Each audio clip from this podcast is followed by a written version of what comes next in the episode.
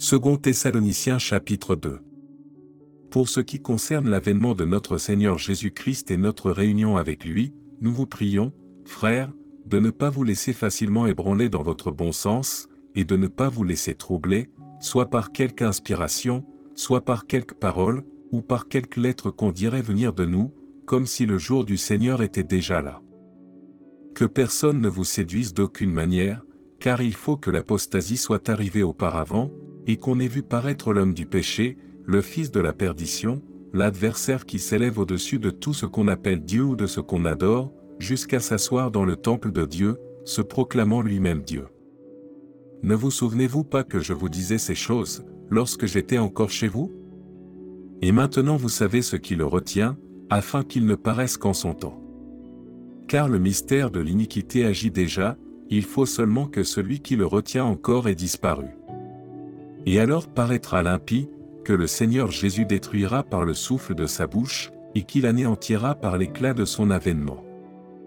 L'apparition de cet impie se fera, par la puissance de Satan, avec toutes sortes de miracles, de signes et de prodiges mensongers, et avec toutes les séductions de l'iniquité pour ceux qui périssent parce qu'ils n'ont pas reçu l'amour de la vérité pour être sauvés. Aussi Dieu leur envoie une puissance d'égarement, pour qu'ils croient au mensonge, afin que tous ceux qui n'ont pas cru à la vérité, mais qui ont pris plaisir à l'injustice, soient condamnés. Pour nous, frères bien-aimés du Seigneur, nous devons à votre sujet rendre continuellement grâce à Dieu, parce que Dieu vous a choisi dès le commencement pour le salut, par la sanctification de l'Esprit et par la foi en la vérité. C'est à quoi il vous a appelé par notre évangile, pour que vous possédiez la gloire de notre Seigneur Jésus-Christ.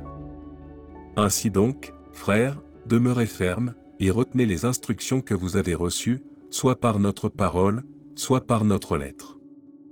Que notre Seigneur Jésus-Christ lui-même, et Dieu notre Père, qui nous a aimés, et qui nous a donné par sa grâce une consolation éternelle et une bonne espérance, console vos cœurs, et vous affermisse en toute bonne œuvre et en toute bonne parole.